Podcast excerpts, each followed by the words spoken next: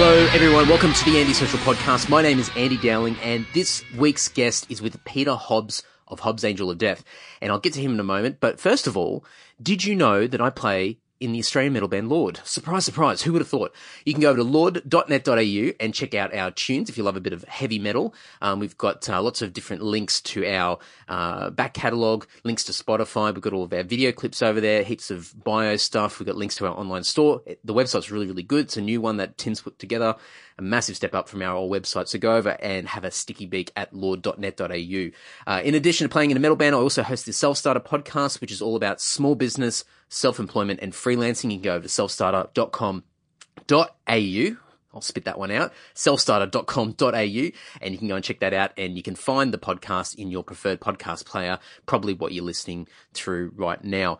Uh, now a couple of updates for you really, really quickly. Um, I'm going to try and get into the habit of giving some updates of previous guests and what they're up to because I think that's kind of cool. We'll keep following the story in the background.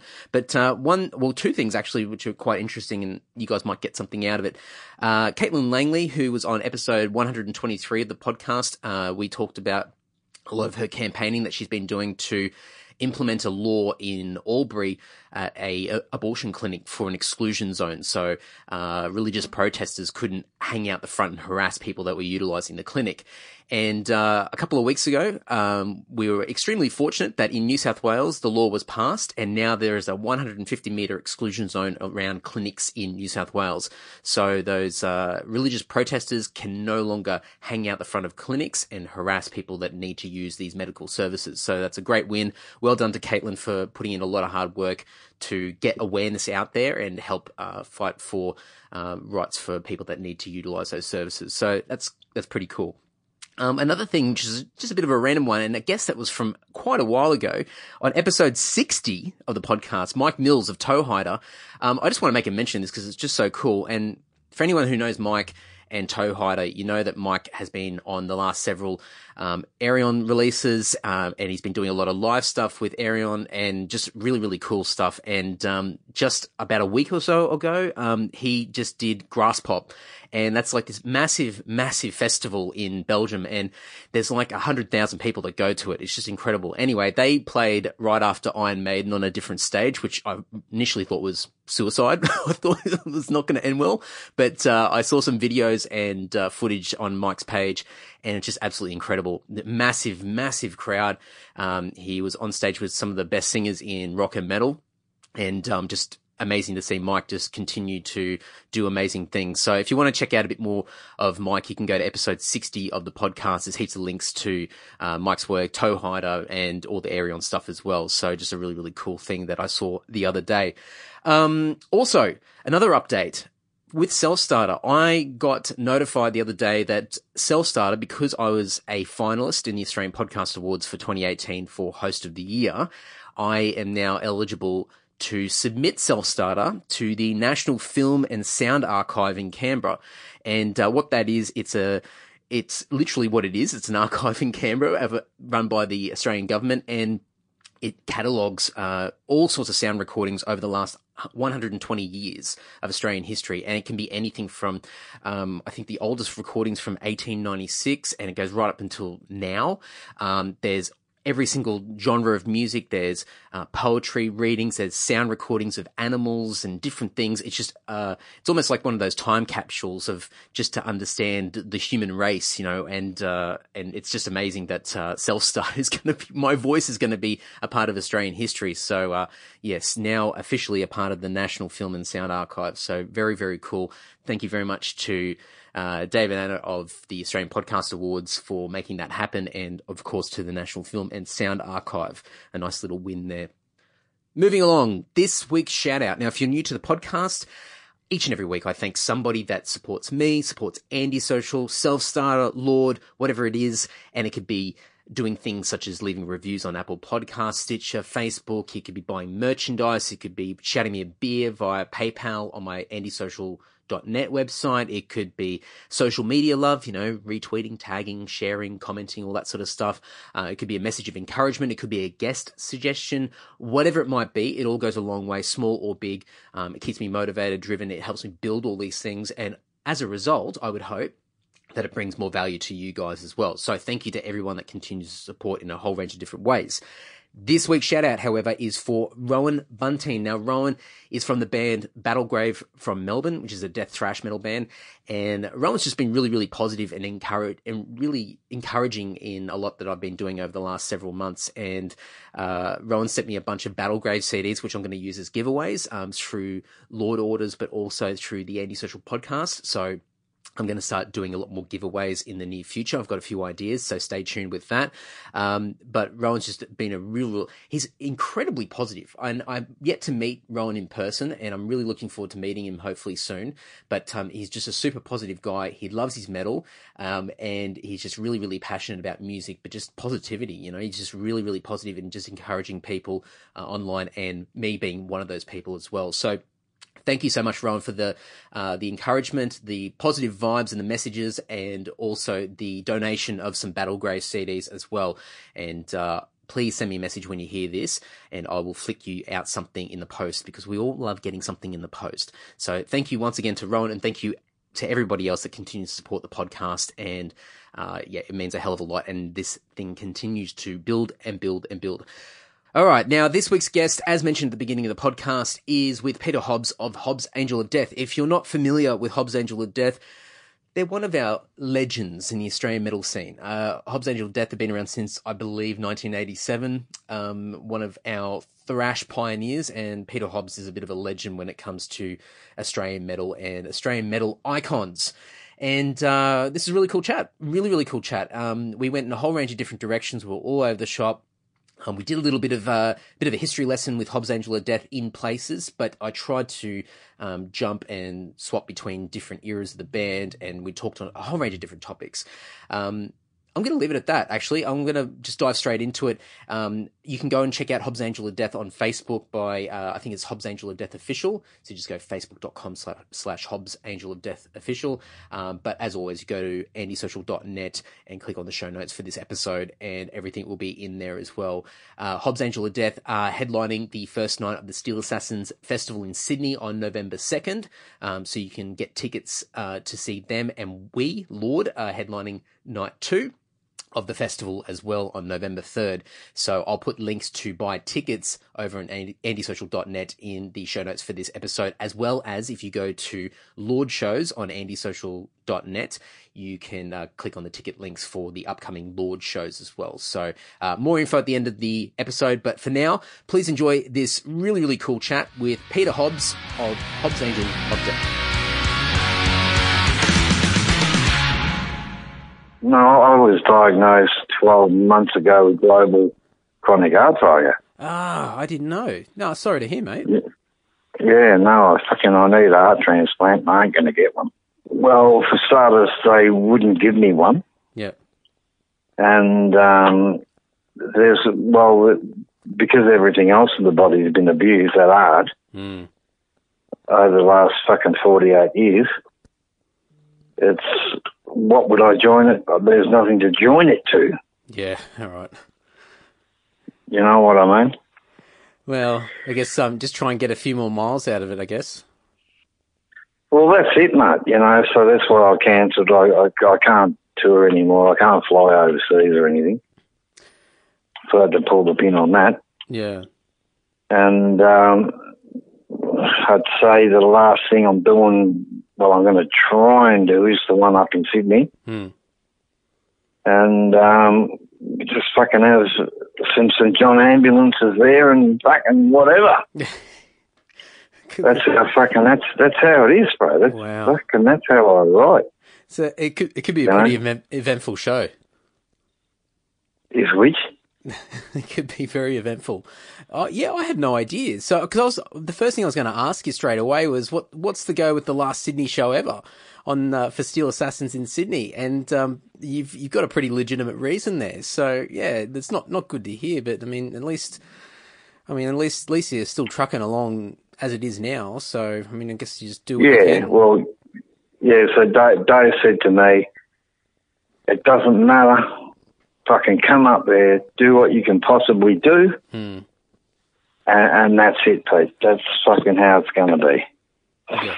Absolutely. So I've got a I've got a line up for um, for doing that from here, and um, given a given an unknown young buck a shot so he can put it into his excuse me, he can put it into his fucking CV. Yeah.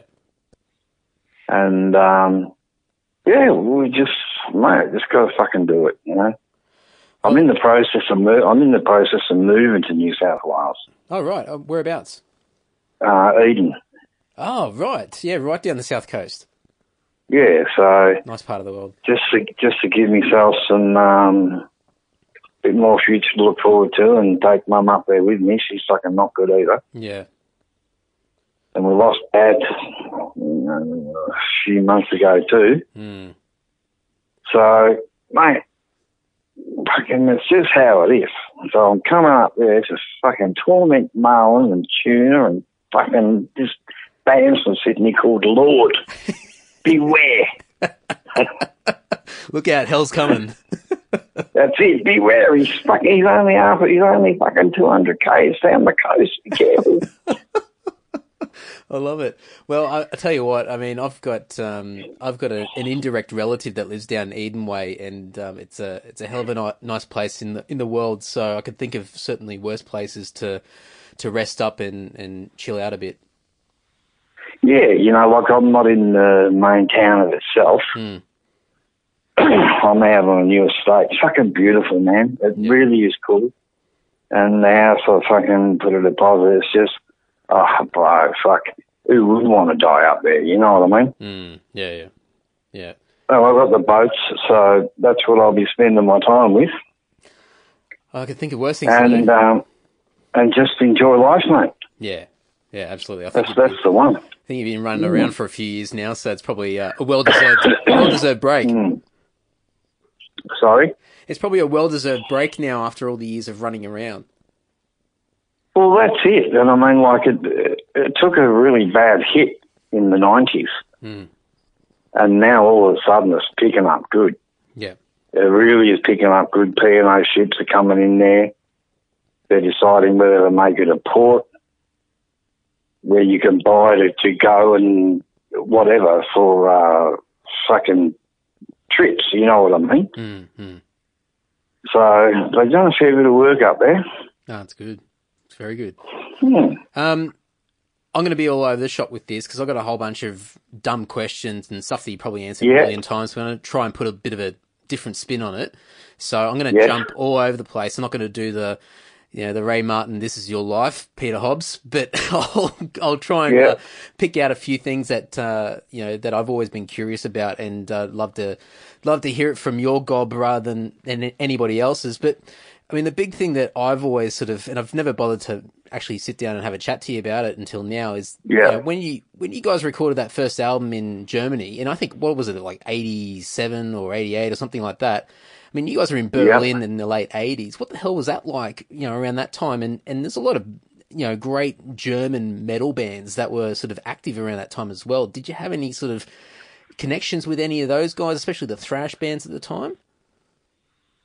Um, well, I knew, I knew actually a lot of those bands before I even left to go. Hmm. You know, like we do because of the tape trading and years ago and all that sort of thing. Yeah. I was heavily involved with the uh, with the scene. You know, like with Tyrant before, and I saw a vision of what I wanted out of life. You know, and we used to, uh, you know, those things called Bic pens. Yeah. Yeah, they used to have, a, it was like a plastic thing and it had ink in it. and you used to sort of push it on, on this stuff called paper. Oh, and then you've lost me now. Yeah, and, and we used to, we used to call it writing. yeah, right. I'm, I'm following. and you'd, yeah, and you'd write to these people that live far away. and you'd fucking grab a pigeon that flew past and put it in its fucking leg oh, you're that old, are you? and send it off. yeah, no, it's just the old, the old technology, bro. Yeah. And you know, like it was a long process to do a lot of those things. And same as like contracts, uh, trying to do deals and not even trying to do everything. It was either faxes or a telephone call. It was it was hard, you know. But I think I'm old school, so I love the old ways and how it all is. But no, spend a lot of time with the you know with those sort of people, and um, of course I I travelled a fair bit before I even went to Germany, so I did a, a pre um, pre promotional sort of little tour and knocked on all the doors and went to all the record companies, and I had that demo with me, so it, it made it made interest and made things a bit easier, you know. Mm. And I lived there for a little while in uh, England, so I could be in the sort of game, and I I could travel across the uh, channel and I could be very close to see what was going on. But in the end, you got to come back to Australia. It's just, just, it's just the ultimate place to live, you know. Did that help at the time living in, in England? Like in hindsight, did it did it give you a bit of an advantage? There's things that you, you would have missed out on if you were still trying to work it all out of Australia. Um, well, I I went to a lot of companies when I was living in England, hmm. and it did make life easier. but at the same time, there there was every there was a lot of the companies, Andy, that wanted to tie up an Australian band. Hmm. So there was me and there was Mortal Sin. Yeah. And they were just waiting. They were waiting for me to sign the dot on on dotted line. And I thought, oh, I just want to wait. And I thought, I've got a bit more to offer yet. And, I, and there was a company that I want, really wanted. Hmm. Excuse me. So I said, look, I'm not signing nothing. I'm going back home. I want to do another demo, and then I'll send you that, and we'll see what happens from there. So I came back to Australia, hooked up with another lineup, and I had more lineups than I have changed my jocks, I tell you. I'll ask you about that later. yeah. Um, and uh, yeah, we, we just, uh, I, I came back, I went through lineup changes of the previous to the demos and got another one. Anyway, I did another demo, sent it back to the company that I was interested in, and they said to me, yep, you're on, we want you. So that was it, you know, and just sort of had that opportunity, and I, I think and I believe that I was the first one from Australia to be ever flown back and to do a production there with well, Harris Johns and the people that I chose to be involved with. Would have been pretty pretty exciting time, you know, at that point in time because, as you said, like being you know the, the first and sort of being a bit of a pioneer for for metal, especially in that part of the world as well. I mean, uh, maybe at the time you probably just just going with the flow and the motion of it all, but I mean, you know, looking back now, it seems pretty pretty incredible. Yeah, um, it, it, it's sort of like I, I, looked at America as well, and um, Americans don't don't believe we exist until we actually go there. You know, mm. they think that we're uh, we just we're just not real. And like when you get there, they go, "Oh, you came here. I think, well, well, what the fuck you think? I, I, I, I was just joking, you know. but um, you know how it is yourself travel. You travel the world too, bro. You, you know, you, you, know also the differences of, of what is what is real and what is not. You know what I mean? Yeah. And I, and being English, um, I've always had that European edge. Yeah.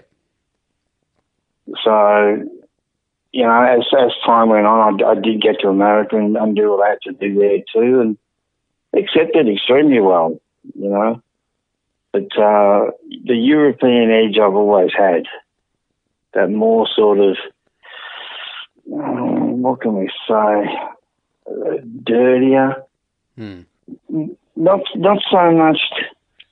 Uh, to me, I've always thought that uh, American has been a slightly polished thing. Yeah. Where Europe, we've left it that raw. that raw sort of edge. But then uh, America at the time too, in, in the 80s, they were, they were seeing what Europe was doing too. And they becoming left with the raw edge as well. Mm. And that's how Slayer became and everybody else. I think I think a lot of those, you know, if you look at some of those earlier sort of harder thrash bands from from Europe, you know, and they had that really sort of raw sound, and then you know a lot of that sort of early '80s where you know black metal sort of kicked off with you know Bathory and all that, and even Venom from the UK. You know, I mean, a lot of that stuff comes from, or probably more the sort of Eastern European countries where you know you had a lot of adversity and you know First and Second World Wars. There's a lot of generational sort of uh, struggles that people have had, so it's sort of a lot of that stuff sort of comes out through through music, and so you've it's sort of you can hear it in in that sound. And I think when you said that polished description for a lot of American metal um, to begin with, anyway, I mean, I think it was just a, it was a different background, different generations, and yeah, they went to war, but it was a different it was a different type of war for them compared to what a lot of you know European countries have had to go through for you know, in, in some cases, hundreds and hundreds of years, but definitely in the last sort of, you know, century or so, yeah. there's been a lot of generational struggles. So you, you, that rough edge that they that they had, that dirty aspect of it, which sort of oozed out a lot of that shit that they've had to deal with for for so many generations. Mm. Yeah, I mean, uh, definitely, definitely, Andy, because like um, when when we were there in in the uh, late eighties, the the Berlin Wall was there. Mm. East was separated from West. You know, we used to go to Checkpoint Charlie at lunch break and have a look over the fence and fucking dodge bullets, mate. you, know what I mean? It was sort of like when Checkpoint Charlie was there, there were steps that you could actually get up and stand on and look over to the other side of the wall. And fucking hell, man, it was great. Mm. There was a, a totally different sort of feel about it. You had your you had your black and white on one side, and and the other side was very grey, very depressing feeling and um, you could see the hardness of what it was. Mm. You know, and and even a, a, lot of a lot of European and Germans today, they they um, they want to forget about it. No, you know, they just don't want to know about it anymore. They're uh, very. I think that the change, you know what I mean. Mm. They want to forget and, I, and, I, and I've had many interviews over the years, and and even like when I first got there in the 80s, I said, what about the name? Come on. Isn't that, are you finding that insulting or whatever? And I always said, look, you, you cannot change history. Uh, I said, my mother was running around as a kid at school, hiding under tables from bombs coming into England. Mm. You know, we can't change the fact of what happened. We just got to learn, learn from it. You know. That's it. Yeah, absolutely. I mean, mm. and you can try and ignore it and try and you know not talk about it and put in conversation, but it's so ingrained in people. It's in their DNA, and you know, as as the generations pass on, you pass on those stresses and the stories and the struggles, and it just it you can't it'll it'll surface again in one way or the other. So it's if anything, it's probably unhealthy to sort of try and forget about it and try and put it put it behind you. You have to sort of you have to reflect on it, and that's where that's where you learn and you grow from it. But I mean, I guess it's easy for me to say, sort of, you know, a few generations in in Australia and having a pretty pretty cushiony upbringing compared to what other yeah. people have had. But it's uh, mm, it, it is interesting to see how other people have had to, you know, had to adjust and and move on with um, you know, a lot of a lot of shit that's happened over over the last century. Well, that's right, bro. You know. well, some of us are very lucky that we never even went through that. You know, and like even even when I toured toured Europe and gone through uh, Bosnia, gone through Serbia, and gone through some pretty sort of thick areas when they were having their troubles through the the nineties and two thousands, and not that long ago. You know what I mean? And fucking hell, mate, we, we were driving through some towns and the fucking bullet holes are still in the walls of the houses and you think, fuck, this this wouldn't have been fun, you know. No. So, but anyway, we, we move on, and uh, and I think a lot of the people have moved on, and, and now they they know what freedom is, and they enjoy the freedom that's offered today. You know. Mm.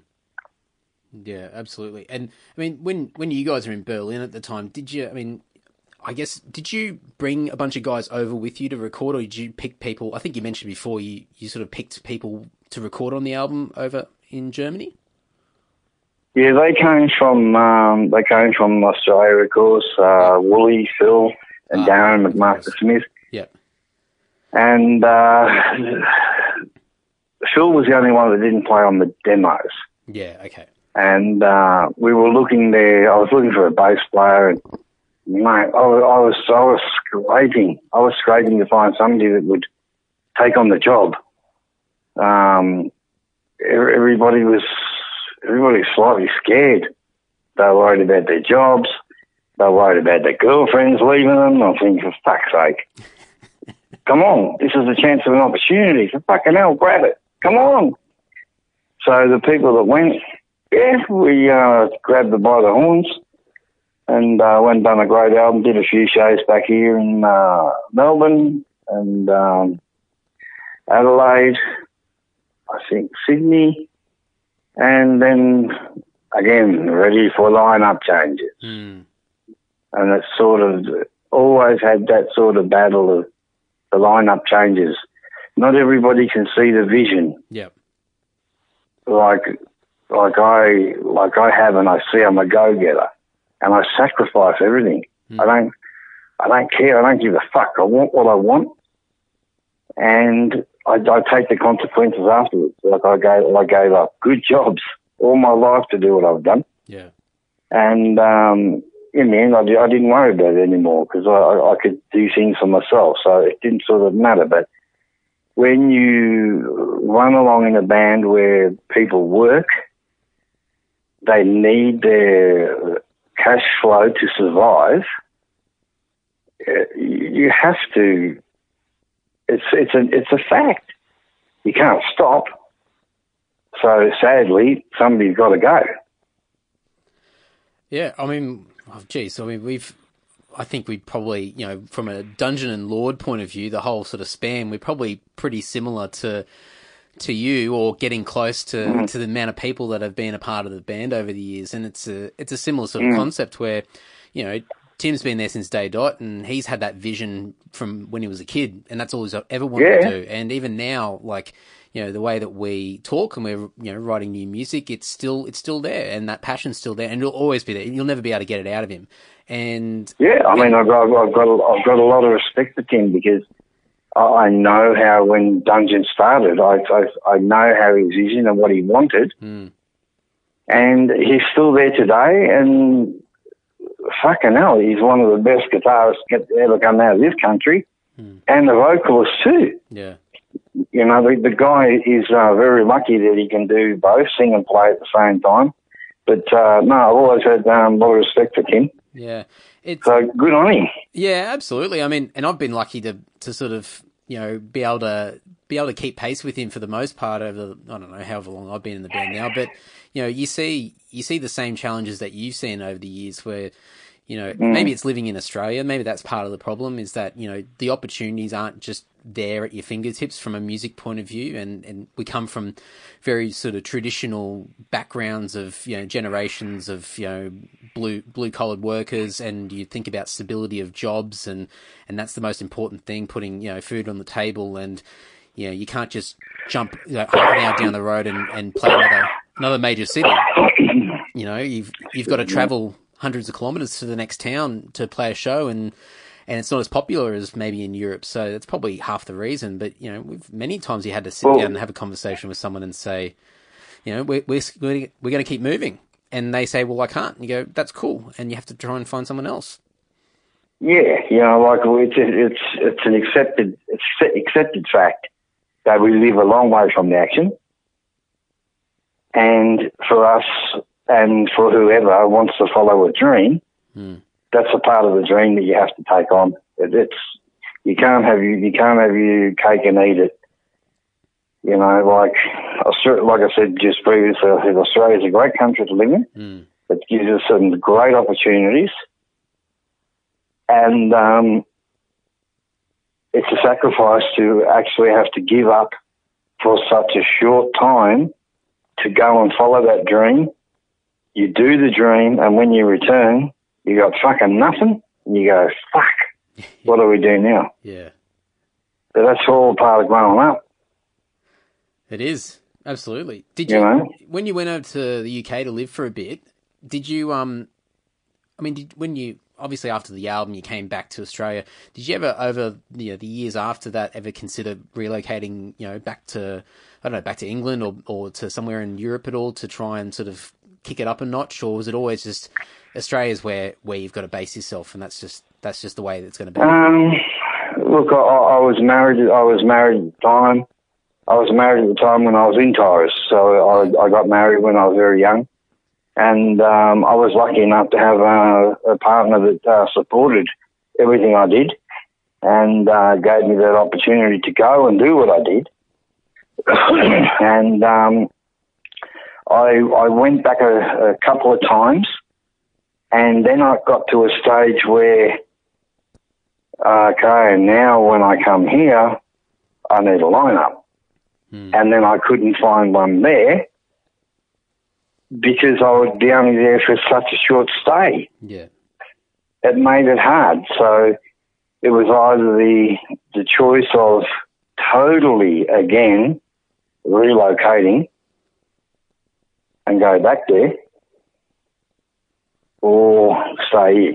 yeah, And after already taking a few hits in the beginning, I'm thinking, mm, sometimes you got to weigh it up too, you know. is that is that a big, So was that a big reason why sort of I mean between that and you know having people come and go in the band like the reason why there was such a, a big gap between the two albums well the first two albums I should say Um, look, I, I think I think a lot of the issue there was, and you see it as you get older. You hang around negativity, and you become disillusioned, Hmm. and you're thinking, "Fuck, I can do this. I know I can do it, but." There's a pain in the ass. There's a fucking another one to the left. There's another one to the right. And it didn't seem to matter what sort of road you went down, it would be a continuous head fuck and a problem, you know? Mm. And in the end, I thought, ah, fuck this. I'm going fishing. so I went fishing, as what I love doing today too, and I, bro, I caught this fucking whale. And it towed me around for nearly 10 years. and then all of a sudden I thought, this this fucking Moby Dick, he's just too big. I ain't going to get this fucking guy. So I cut the line. And I found myself talking to a few people, and next minute I know I'm in a band again. yeah And that's when Inheritance started, uh, that second album. Um, I think in 94 I probably would have been probably only thrash band still maybe around Hmm. from Australia. Everybody else had turned. Slayer was still going, of course. Metallica was still going. All the, all the big names were still going. A lot of great, um, great new Australian bands were coming in as well. And uh, but then the, the scene had changed. It had gone to grindcore. It wasn't so much thrash anymore. So I tried to keep the thrash. I, I just do what I do. I write what I want to write, and I write for people that's going to enjoy it. I think it's very hard to to to keep writing and writing and writing for a special audience. Hmm. So yeah, that's what took the time there. and so And then of course probably the same amount coming back around and do Heaven Bled. Well, I mean, that second album versus the last album that you put out a couple, well, it's getting to about two years ago now. I mean, that would have been a completely mm. different thing again because, as you said, like the the nineties, the the attention was elsewhere. People, the you know, the flavor of the month was different, and Mm. and then sort of you know 2016 you go and release the the next one, and you know, Yep. there's been a massive resurgence in the last you know decade or so, you know, especially the sort of the last five or so years. But you know, Yeah. it would have been. I'm, I'm assuming from you know, for you, it would have been a, a completely different experience again. Um, yeah, see, same sort of thing. I, I went off and I, I did what I wanted to do. I, I build up rods, I build cars. Um, I need to be doing something all the time, you know? So, and when I put my mind into something, I got a tunnel vision. Yeah. And the same sort of thing happened. I, I, I went off building cars, having a radical time. I went to the Philippines. I went crazy. I went stupid. Had some great times, had some bad times, had some laughs, had some cries.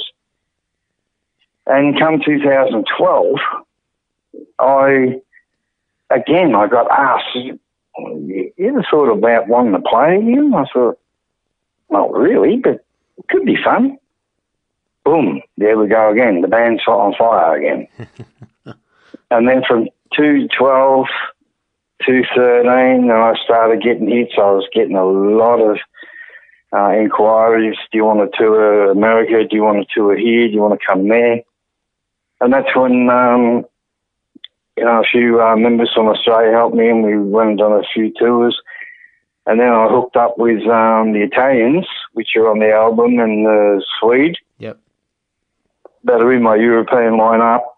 If maybe one day I get on the fucking boat and row there, I'll be fine. um, we can still do something, Mm. but it was it was the the Italians, um, like Alessio bass player. He's like my son. These guys are like my sons Yeah. that are in the lineup for uh, Europe, and they they made it they made it easy and not so stressful for me, like they knew. Like we'll do all the lugging, we'll do the lifting. Don't worry, you just you go do what you got to do. So fuck it, I just used to go off in a coma and get myself ready to play that night, and I was cool Yeah. you know, so it was, um, I think it was a, a respectful ride, Andy. Mm. It was really good. They made it easy. I, they didn't break my balls. They just let me do what I had to do, let me think about what I wanted to think about. and then, um, next thing, we were in the studio. I mean, I recorded that album three times, everybody with uh, different lineups and, until I found the right one. And the last one that came out, that was it. I was happy with it. I produced it myself. I knew exactly what I wanted. Um, it, it was a studio I went in. Was comfortable. It was good. And I had the right people around me to make that last, that last album that I believe this is a good one. This is a good album to write. Give back the gifts of all the bands that I've loved and that have influenced me. Put it all into one album and give that back to the industry as a gift. Yeah. And that's how that's how it came, you know. So there's a lot of influences on there. Um, a lot of bands that have influenced me. A lot of bands that I've influenced uh, throughout the years. And it was just um, put everything I had and let it out there. And and that was it. Had my stamp on the cover and my um, Hob symbol, and that's it. How did, how did that go down with, you know, I mean, obviously you've got a pretty loyal fan base of people that, you know, follow, follow you guys and follow what you've been doing since day dot. But how did, I mean, compared to the nineties where, you know, the attention was elsewhere and there was a bit of a struggle for, for, for a lot of bands. I mean, what was, what was the difference? Did you, did you get a different type of reaction from people? Um, I don't know. I think from like over the years, Andy, and and being in the scene for so long, and also like getting out there and doing it, I've, I've, I've- been a sort of lucky guy in a sense where I've been accepted into the industry. I have respect from the industry. and it wasn't that hard. I mean, I, I actually signed deals, and the labels never even heard Heaven Bled. They hadn't even heard it. Yeah, that's great. And they signed they signed me up and, and said, Well, can we please hear it now? And I said, Well, I'll just send it off to Plan to make it. You won't be disappointed. And and from all the labels and they holy fuck, this this is good, man. This is what we this is what we wanted. Yeah. And and it worked. You know, the reviews were really good. We got number one in a lot of the charts everywhere. Um, it had great response. And without being egotistic, I believe in the future that that album will become cult as good as the first. Oh, it's it's time, isn't it? It's like it's like a lot of things. Things age age well, and the longer that they're there, Yep. they they sit there and they got time to to sort of grow on their own. And and people always look back with this sort of a nostalgic feeling as well. They listen to stuff in a period of their you know in their life or whatever. That's why people love you know a lot of classic albums. I mean, they they they're great and they're great songs, but a lot of people look back fondly because they're listening to it in a defining period of time. You know, in their life personally or whatever's going on in the world. And there's so many different reasons why an album has longevity. And um, you know, yeah, absolutely. I mean. That, that album will most definitely sit there with, with the first two, you know, on the same level, and as the years go on, it may even surpass them as well. Mm. It's the debut album is uh, it's a fact. It's, it's cult. Yeah, It's uh, it's up there with the top six. Uh, it's been shown that in uh, reviews. Uh, Glass. It's uh, it's it was one of the best things of that uh, of the eighties. Up there with Raining Blood in that era. Mm. Um, so I, I'm very very grateful that um, I was able and had the opportunity to do it. I had some great musicians to help me do it. And um, you know, like I said, when I come back, uh, they wish to go separate ways, and I I've always wished them best. yeah, Always wish them the best of, of any future or anything they've ever even done up to today. You know. So we were, we were very lucky. We we were lucky to have that. And I see in time, like I just mentioned, that I think Heaven Bled will have that as well. Yeah, definitely. Well, you can. You, well, tell me when you get when you get to where I'm going. You can tell me how it was doing. Yeah, definitely. Yeah, that for sure.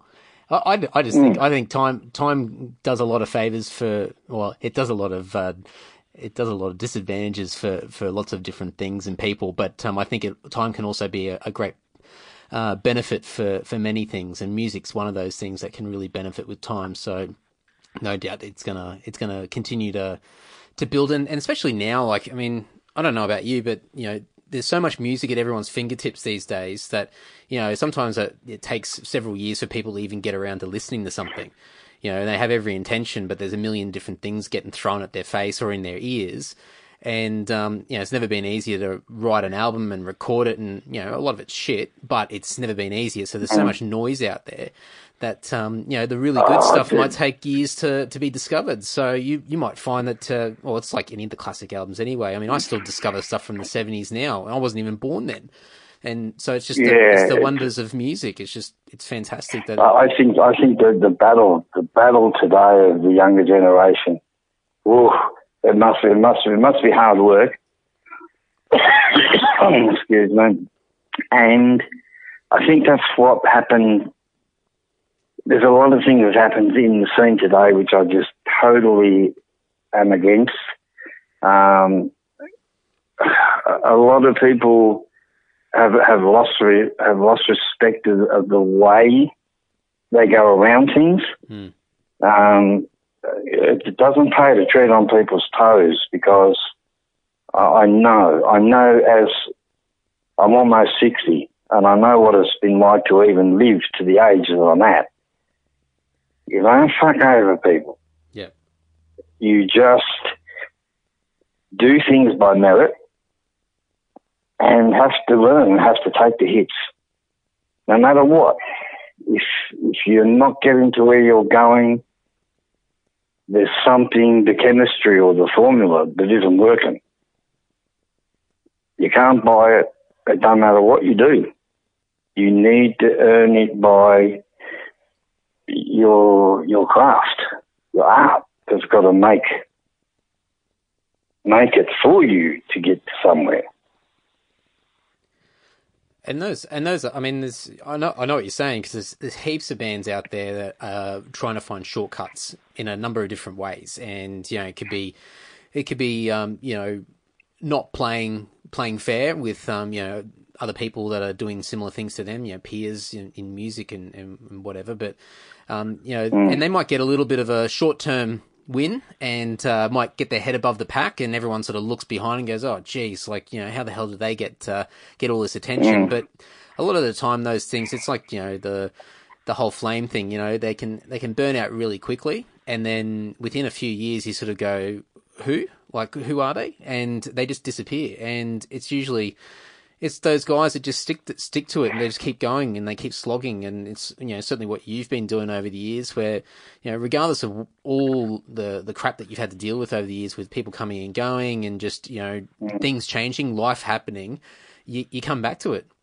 And the name's there and the name's got legacy and there's there's a story attached to it and people identify with it. And so when you when you come back years later, you, you come back with the same consistency that you've had beforehand. It's the same code of ethics that you, you run by, and, and people know what to expect when when they see they see the name, and and you stay true to that. And I think that's where a lot of bands don't get it. They they're looking for they're looking for the win. They're looking for what what can they what can they can achieve this year to get ahead of the pack when they're not thinking yeah. about where they're going to be in five, ten, you know, twenty years plus time. Yeah, I I, I think you know as well as I do that there is no shortcuts in life. No. It, it ain't going to happen. It, it, just isn't there. It's like me the other day, thought to myself, fucking hell, I, I need a plane. So I rang up the, the flying school. And I said, how long does it take to get an airplane license? and he goes, oh, about, about six months if you pick it up good. And I said, what about if I forget about all the theory and just do the practical? Can I get it any quicker? And he said, uh, fuck, I'll be telling all your mates to start bucking now. and and I thought, he must be saying, he must be saying that for a reason. Yep. You know, so I, I, can't go. I can't go and buy my license at Melbourne Airport, mate. That ain't gonna happen. No, no, no. I like that. Did I mean? Can I actually? i am I'm going to shift it a little bit because I'm I'm going to test the waters here, and you can tell me if you don't want to go down this rabbit hole. But we could be here, and I know you said you could talk for ten hours, and um, yeah. and I'll try not to. I'll try not to get it out to that length. But can we talk about religion a little bit? You can ask me whatever you want, mate.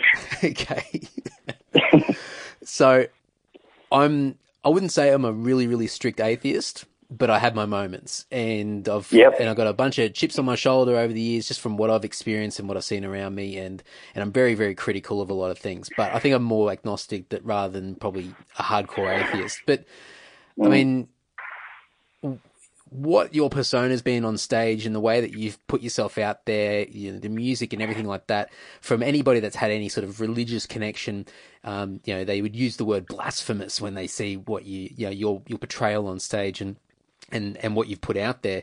And I just, yeah. I'm really curious because I I get it and and I enjoy a lot of what you do and and I have a lot of sort of I have a lot of struggles with how I have I don't know, just lived with a lot of this stuff, and and you know, you growing coming from England and having those, those that heritage behind you, and you know, we've grown up in a very sort of Christian, uh, you know, society um, with you know mm. the government laws everything sort of being run with an underlying mm. pin of, of religion uh, being sort of the, the rule of thumb um, I, mm. I'm just curious because you know is the persona and, and what you've put out on stage is it is it sort of that same intensity that you have personally, or is it a, is it a different type of intensity, or is it a different sort of view that you have personally compared to what you what you put out there?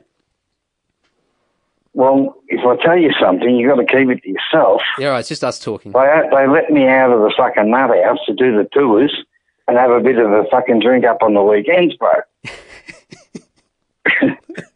no, they. Uh, That's uh, all jokes aside. No, look, I, I come from a dark background. Mm. My ancestors, my family, um, Hobbs family comes from a, a dark side. Um, always has been, and I don't know whether you've done by research or whatever, but Hobbs is another name for the devil. Mm. Uh, they changed it from H-O-B, comma S to H-O-B-B-S throughout the decades to uh, not somewhat hide it, but I, I, can't answer that. But there's a reason why it was changed. Mm. You know what I mean? Yeah. Uh, look, I've always been into the dark side of things. I've always found it so interesting. I've been involved with that area for many, many years. Um, as is believing to follow. I'm the sort of guy that I don't like the system, Mm. but I've learned throughout the years I've got to run along beside it. When I need the system, I jump on it, and when I don't need it, I jump back off it. Mm. Nobody in in their right frame of mind could actually live a way of being in total darkness. I gave it a good shot. You end up being fucking sick, depression, suffering a lot of anxiety, suffering a lot of stuff, man. Negativities. That's enough to break one within itself. Mm. Um, I have a presence on stage of being so blasphemous, and that gives me a an opportunity in my life to let out what I have within. Um, because if you lived a normal life, how what I've been in, explained on how I am on stage to people, this fucking guy should be in a fucking nut house. you know what I mean? yeah. but everybody knows me knows that yes, I have a fucking bad temper. Um, I can be arrogant at times. Uh, I can be rude at times. But a lot of it is, is frustration to set across what I want to do and my goals. You know, um, I have been asked many times through interviews, am I Antichrist, whatever. I can portray to whatever anybody wants to see in me.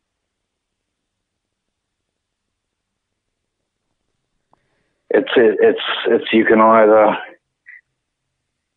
judge me for what they think they are, or or whatever. Mm. You know, I know what is right and I know what is wrong.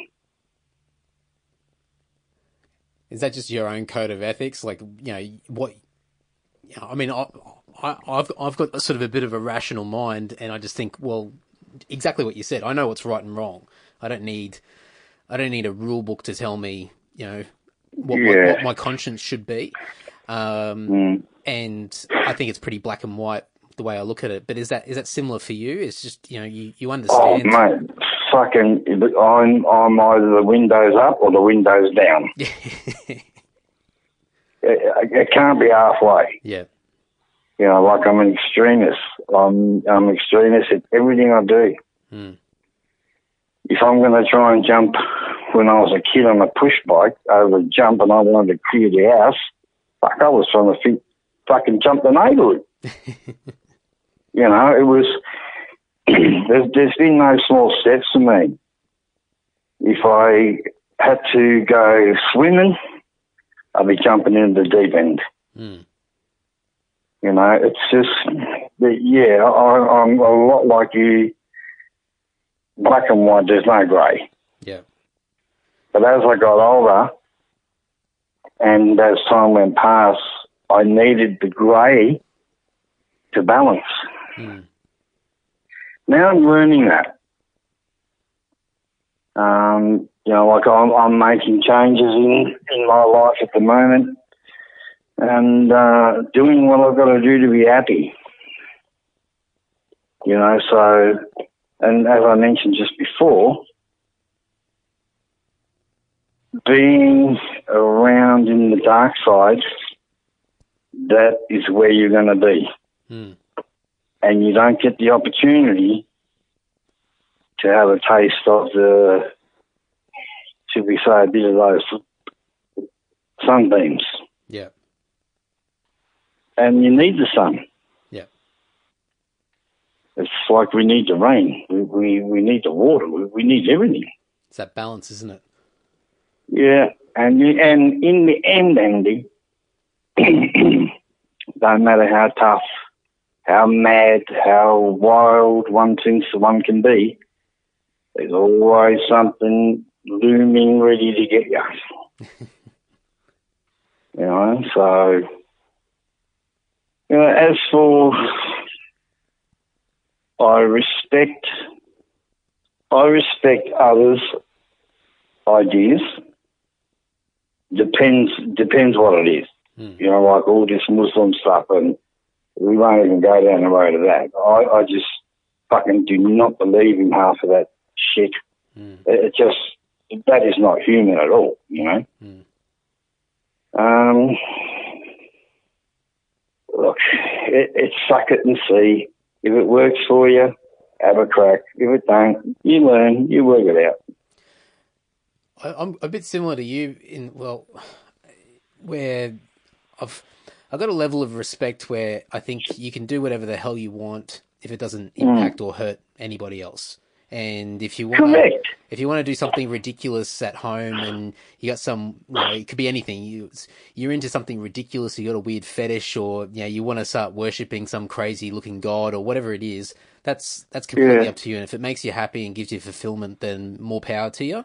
Um, Yeah, correct. It's, it's when it starts to seep and, and impact other people. That's when it becomes an issue, and that's that's I guess that's a big problem. But I mean, I've I've had to I've had to soften a little bit because I mean I've I've grown up in a family with a lot of you know a lot of a lot of sort of Christian roots and and um, you know and you know parents and, and everybody that's you know had had a lot of that in the history. And and I get along with my family really really well but I've there's been a lot of me getting confused with you know where I sit in the grand scheme of things. And so that leads to a lot of frustration and you want to rebel and all that kind of stuff. And so you get to that black and white stage where you think you know, fuck it, fuck off, all that stuff, mm. and and you've got no time for it whatsoever, and and then you start to think, well, everybody needs something, and some people rely on different things to get them through life, and you know, and if people find happiness in different things, then you know that good on them, and and I might roll my eyes sometimes when I hear what you know certain people are into or what they believe, and you think, oh God, really?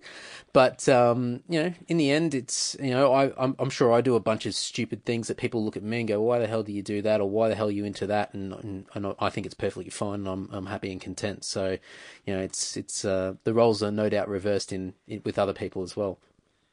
Yeah, I, I mean, it- it's all right. It's it's it's the same as everything. How you want to be treated, you you treat others. Yeah. You know, and, and that's how it is. You know, like I've always had the had the I I believe in morals.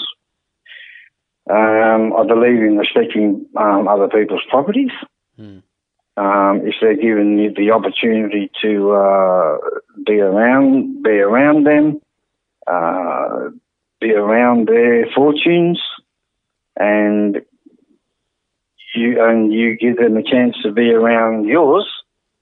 Or I, I expect my things to be treated nicely as I would respect and treat theirs. Yeah.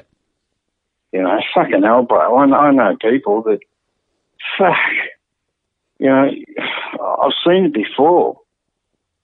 Well, you know, some of these friendly barbecues, Yeah. they can turn to fucking chaos and your house is fucking destroyed. Yeah. And I'm thinking, for fuck's sake, now you're really going to see some demons. you know what I mean? Yeah, yeah. Mm. And it's and it's it's the simplicity of, of as you said. I mean, it's it's respecting other people's property, but it's it's a bigger thing than that. It's respecting somebody else in general because you understand that somebody else's possessions, whether it be a tangible thing or an emo- like an emotional thing or whatever it is, that's that's their possessions. It's it's their identity. It's who they are. And if you mess, Yeah. if you mess with it, then it's a it's a, just a sign of blatant disrespect. You you you're not worried Mm. about anybody else but yourself, and there's a selfish aspect to it, and it just speaks volumes of what that person's character is. So, um, yeah, uh, to be a fly on the wall at one of those parties. Oh, mate, you know, like I- I've always had uh, self-respect. I can fuck up just like everybody else, maybe even worse at times. Mm. But uh, I always, I've always kept that sort of thing away from venues I play, festivals I play. It's always oh, and I've and I've always said to my lineups, don't ever fucking make me look bad or cause me any problems under my name that you travel with. You want to fuck up, go do somewhere else. Actually, go do it at home when you return. Yeah, You know, and, and that's how it is, bro. well, it's like it's like getting a job. You know, you you're working for a working for a business, and you gotta you gotta you know you gotta do the right thing and and not uh, not make that business or that employer look bad, and and that might be a really sort of. Uh, I don't know, very I mean- bland way of looking at it, but it's the same thing in a band. You you you're all representing each other or a bigger a bigger thing, which is the name of of what it is. Yeah, I, I mean, uh, I can remember when I was young, I used to go to these job interviews. First thing I used to do was walk in, stand up on my desk, have a shit, see if the, the boss laughed. And then I said, What do you reckon? Can I have the job? You know what I mean? It, it, people fucking do shit like that. Yeah, yeah, And then, and then they think, Fuck, why didn't I get the job? yeah, yeah. And it's just a it's a lack of it's a lack of awareness, like a lack of their own awareness, like you know them where they are, and I mean they, they're so self absorbed in themselves, but they don't understand their where they are with everybody else around them, like them in context with you know the people that you know whether it be friends, family, or work colleagues, or just the general public. They just they don't they don't care about them with everybody else. They just care about themselves, and that's it. And I do. That's what I. That's what I said about. You jump on the system when you need it, yeah, and then when you get it, you can jump off it. You can jump off again. Can you remember a song many years ago? And I remember the chorus about this dude that went for the job interview, and he had long hair. He tucked it under a hat, and uh, and he wore good clothes. Got the job, and then when he turned up at work, he fucking and I took I took my hat off and under my hat and this long hair come flying out. And you know what I mean? I can't remember the song. no, I don't know. Imagine me working for you. Oh, I can't remember. It's a cool song. I'll have to look it up. Yeah, it was really cool. It was something he, he went to the job interview and put the hair under his hat and got the job and then he was out there and working. He just ripped off his hat and the long hair fell out and took off his jumper, mate, covered in tattoos. Fantastic. Oh, Imagine me working for you.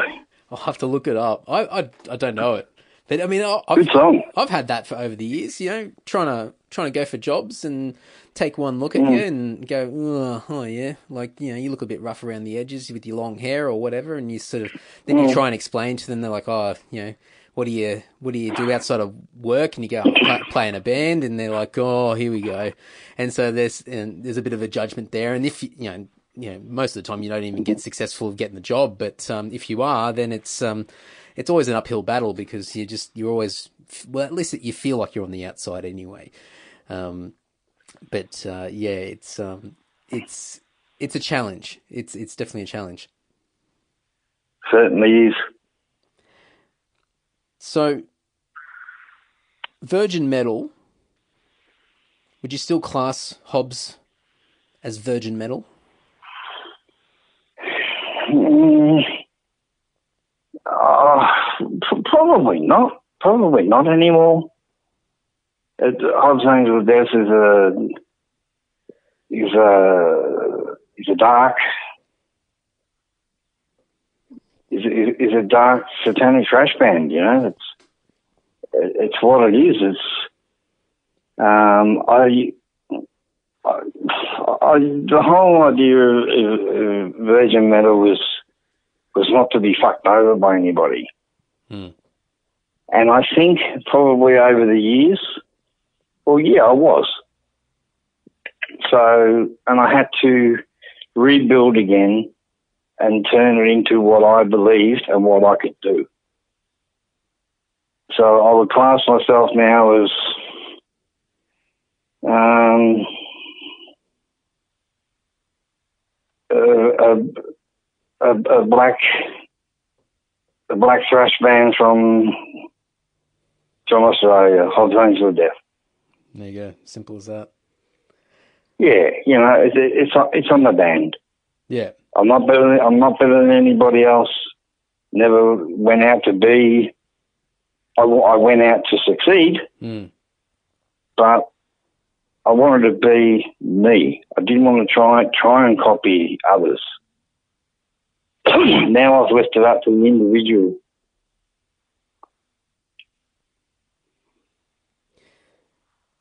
Over the last year, you know, just dealing with all the health stuff, mm-hmm. and you making, you know, and you mentioned before, you know, making decisions to to relocate and sort of wind down. I mean, and you've mentioned the grey area as well, but has you know what's the outlook been after sort of getting a bit of a I don't know a bit of a hit in the face with with reality of you know your your mortality and and just I don't know is there has there been a lot of reflection over the last twelve months of just dealing with all this sort of stuff? Due to my health. Oh yeah, well yeah. I mean, just what you mentioned when we first started chatting, and just sort of what you've been what you've been dealing with? Has it been, I don't know, like, uh, has it been a, a bit of a moment to reflect on everything and sort of see where you sit in the world, or is it, you know, is it, I don't know, yeah, how's it, how's it sort of impacted you? Um, actually, it's, it has, it's not been, it's not been an, an easiest thing to accept for me because I actually, over the last 12 months when I got diagnosed with this um, global heart issue and global heart failure issue. Um, and the uh, heart muscle is very damaged. Top valves are very damaged. Uh, my arteries are pretty fucking dried out. uh, can't have stents, can't have anything like that. Uh, like I mentioned before, that uh, need a heart transplant, but that is not going to happen because I wouldn't survive the uh, surgery anyway now. Yeah. So it was a fucking shock. And I had some great things lined up. I had America lined up for some good tours. I had Europe lined up with some amazing things and some really good uh, bands to play with. So I guess at the moment I feel like a gladiator mentally still wants to go out into the arena, mm. but the body fucking just like can't do it. it. You know, so yeah, it's been a bit of a head bash for me. So uh, a bit of emotional time, but at the end of the day, I think to myself, well, I've done a lot already. Mm. I've really earned some respect from people that matter. Um, I've got awesome fan base. Um, and a lot of people that know my issue and whatever, well, they think to themselves, well, fuck, if that guy could do it, he'd be here tomorrow. Yeah. There's a reason why he's not here, and he ain't, he don't fuck around, he don't pull punches, he gets out there and does what he does. Mm. yeah, so it has given me a bit of a uh, bit of time to reflect upon things, Andy, um, and about the next the next step of, of, what I do now. You know, so um, yeah, I, I'm, I'm still I'm still interested in the scene. I I still keep a bit of an ear open to it. um, yeah, but it is a it is a massive change. It, it's just like waking up one day and fucking no ends. Yeah. You know, can you imagine? You know, like here you are, ready to take off to um, go on a fucking tour, and God forbid nothing fucking happens. But all of a sudden, fuck me swinging. I can't move my fucking legs. Mm. I can't move my hands. I had a fucking stroke in his sleep. Yeah. It's all over Yeah. Without a warning. And I guess that's, I mean, that's anybody, isn't it? I mean, really, I mean, who knows what, what tomorrow's going to bring, like what, what tomorrow has in store for us. And you just, you just don't know. And, you know, obviously the, you know, the longer we sort of hang around on, on earth and, and do our thing, then, you know, the closer we're going to get to eventually, you know, an, an expiry date. But, you know, Mm. it can happen at any time. You know, no one knows what the hell's going to happen. So, you know, it's, it's, um, I, I, I things that we think I about. think what I think I think what's changed and what's made me, me reflect now, Andy, Mm. and this is coming from an extremist and somebody that is all or nothing. All my young life and everything that I've done in life throughout my life, I've done everything to fucking try and kill myself. And that's a fact Mm. fucking drinking, drugs. I've done it all. I've tried it all. And I still got through all the head fuck. Yeah.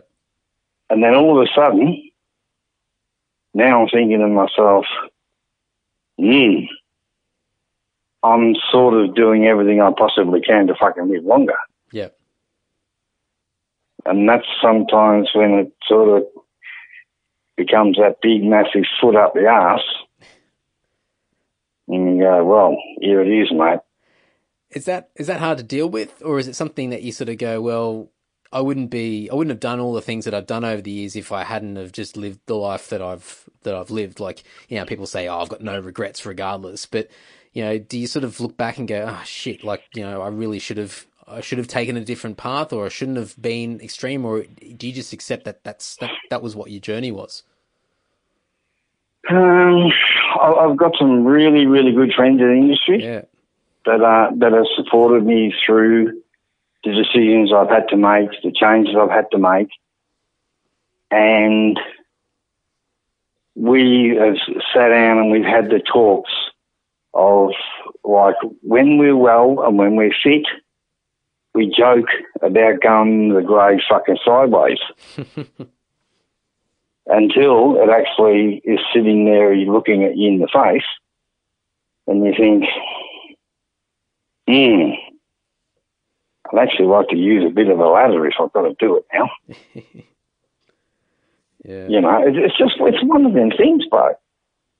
You know, it, it's just it, it's just one of those things that it can happen to anybody, and you can have a mishap getting in the car, going to work, look fucking to the left, look to the right, just make sure and have another look at the left, yeah, or cool, and fucking bang, mm, something can't come from the fucking right yeah, through the red light.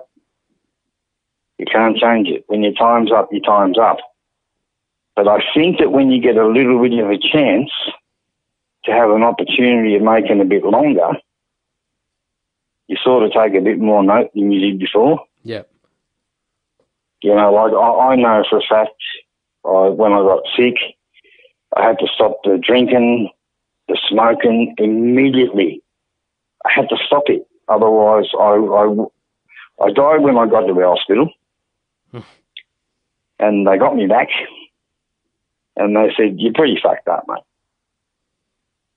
If we can give you a chance in eight days to help you leave here, would you make an effort? I said, fuck yeah, of course. mm, But they said, you're going to find out some things on the way that you're not going to like.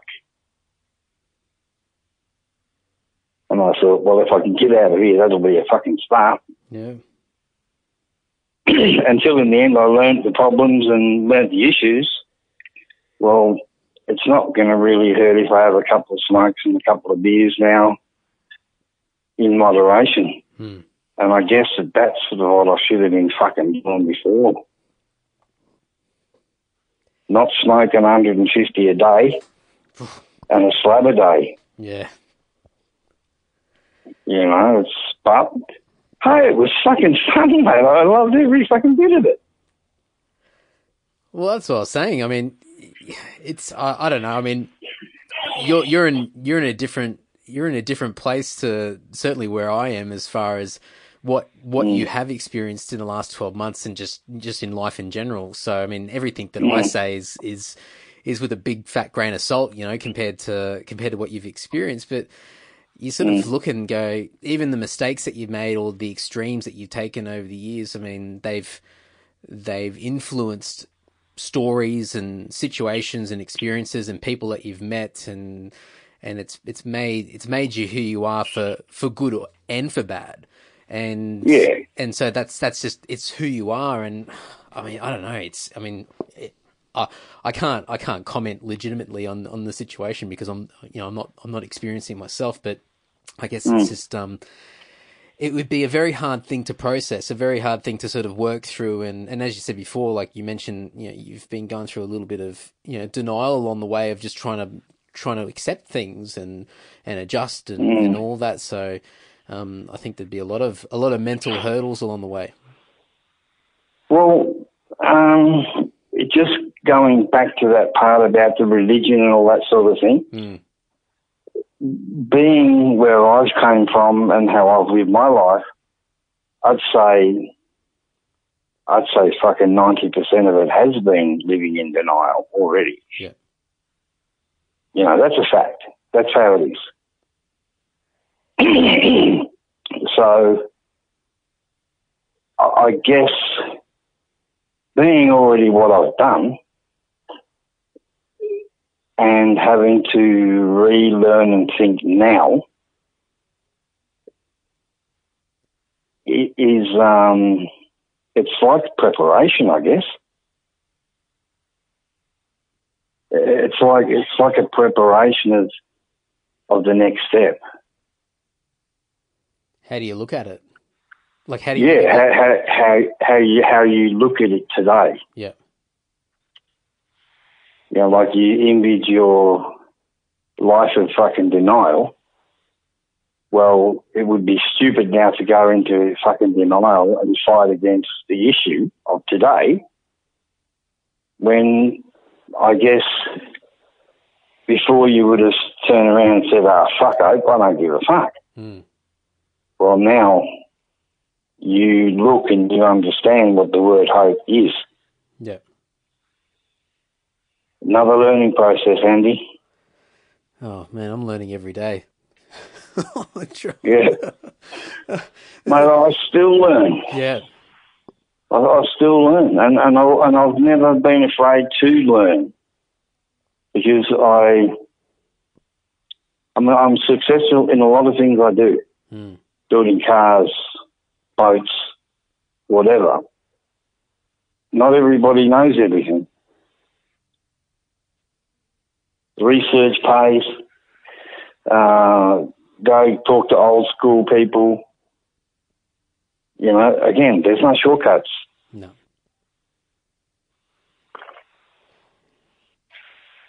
Oh, geez, I've got a lot to think about. it's, I mean, Oh, it's. It's, um, I mean, fuck. You know, sometimes you feel like you've lived a, you've lived a lifetime, and then, and then you sort of just realize that, geez, like there's just, there's still so much ahead, and and there's so much to, to experience and things that you just got no clue about. And and as you said before, like for yourself, I mean, you know, you you're always learning, and I think everybody's learning, no matter what, right up until the, the the last moment. You know, you and probably at the last moment, you probably learn learn the most the most about everything. Um, you know, at the, those last sort of moments in time. But yeah, it's um, it's I don't know, it, it's it's pretty heavy stuff. I mean, do you sort of do you sort of look at everything a little bit more? I don't know, from an optimistic point of view these days. I mean, you mentioned before about you know looking at uh, you know having having a bit more light in life and and being able to sort of step in both worlds, so, you know, in the darkness and in the light. And do you look at things a little bit more from an optimistic point of view to try and search for for that happiness and, and what you do have? Well, what what I what what I made changes in uh, in my life in the past short while Mm. is I was. You imagine you've got your minus, you've got the zero, and you've got the plus. Mm.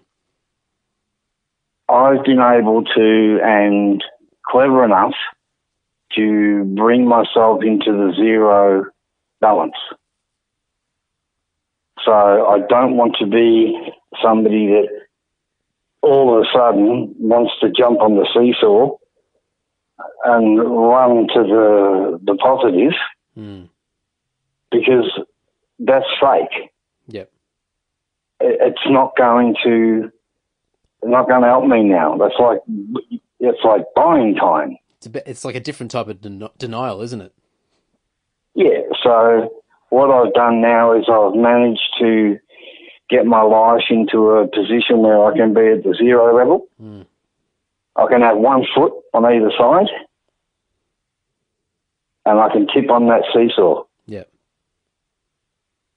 And I sort of have enough enough sort of smartness now. Well, I hope so, Andy. That if I put too much weight on that minor side, I don't like where I'm fucking going. No. I'd rather just sort of sit there being able to have the best of both worlds. Going back to that balance. Yeah, I mean, look, at the end of the day, you can be, have something, you can be believed from others about being something, and then all of a sudden, somebody turns around and fucking flings to the other side. I'm not a hypocrite. I've never been a hypocrite. I don't want to be classed as a hypocrite. I, I just, I just know for me as a person to have to find my own balance, not worrying about anybody else's. Well, everybody, everybody's different, aren't they? I mean, everybody's version of their own balance is is completely, completely different. You know, and um, people have got different degrees of of sitting on either side of the of of that. You know, if you're using that uh, analogy of the seesaw, you know, people Yeah. people sit people sit on different sides and and, and to different degrees and.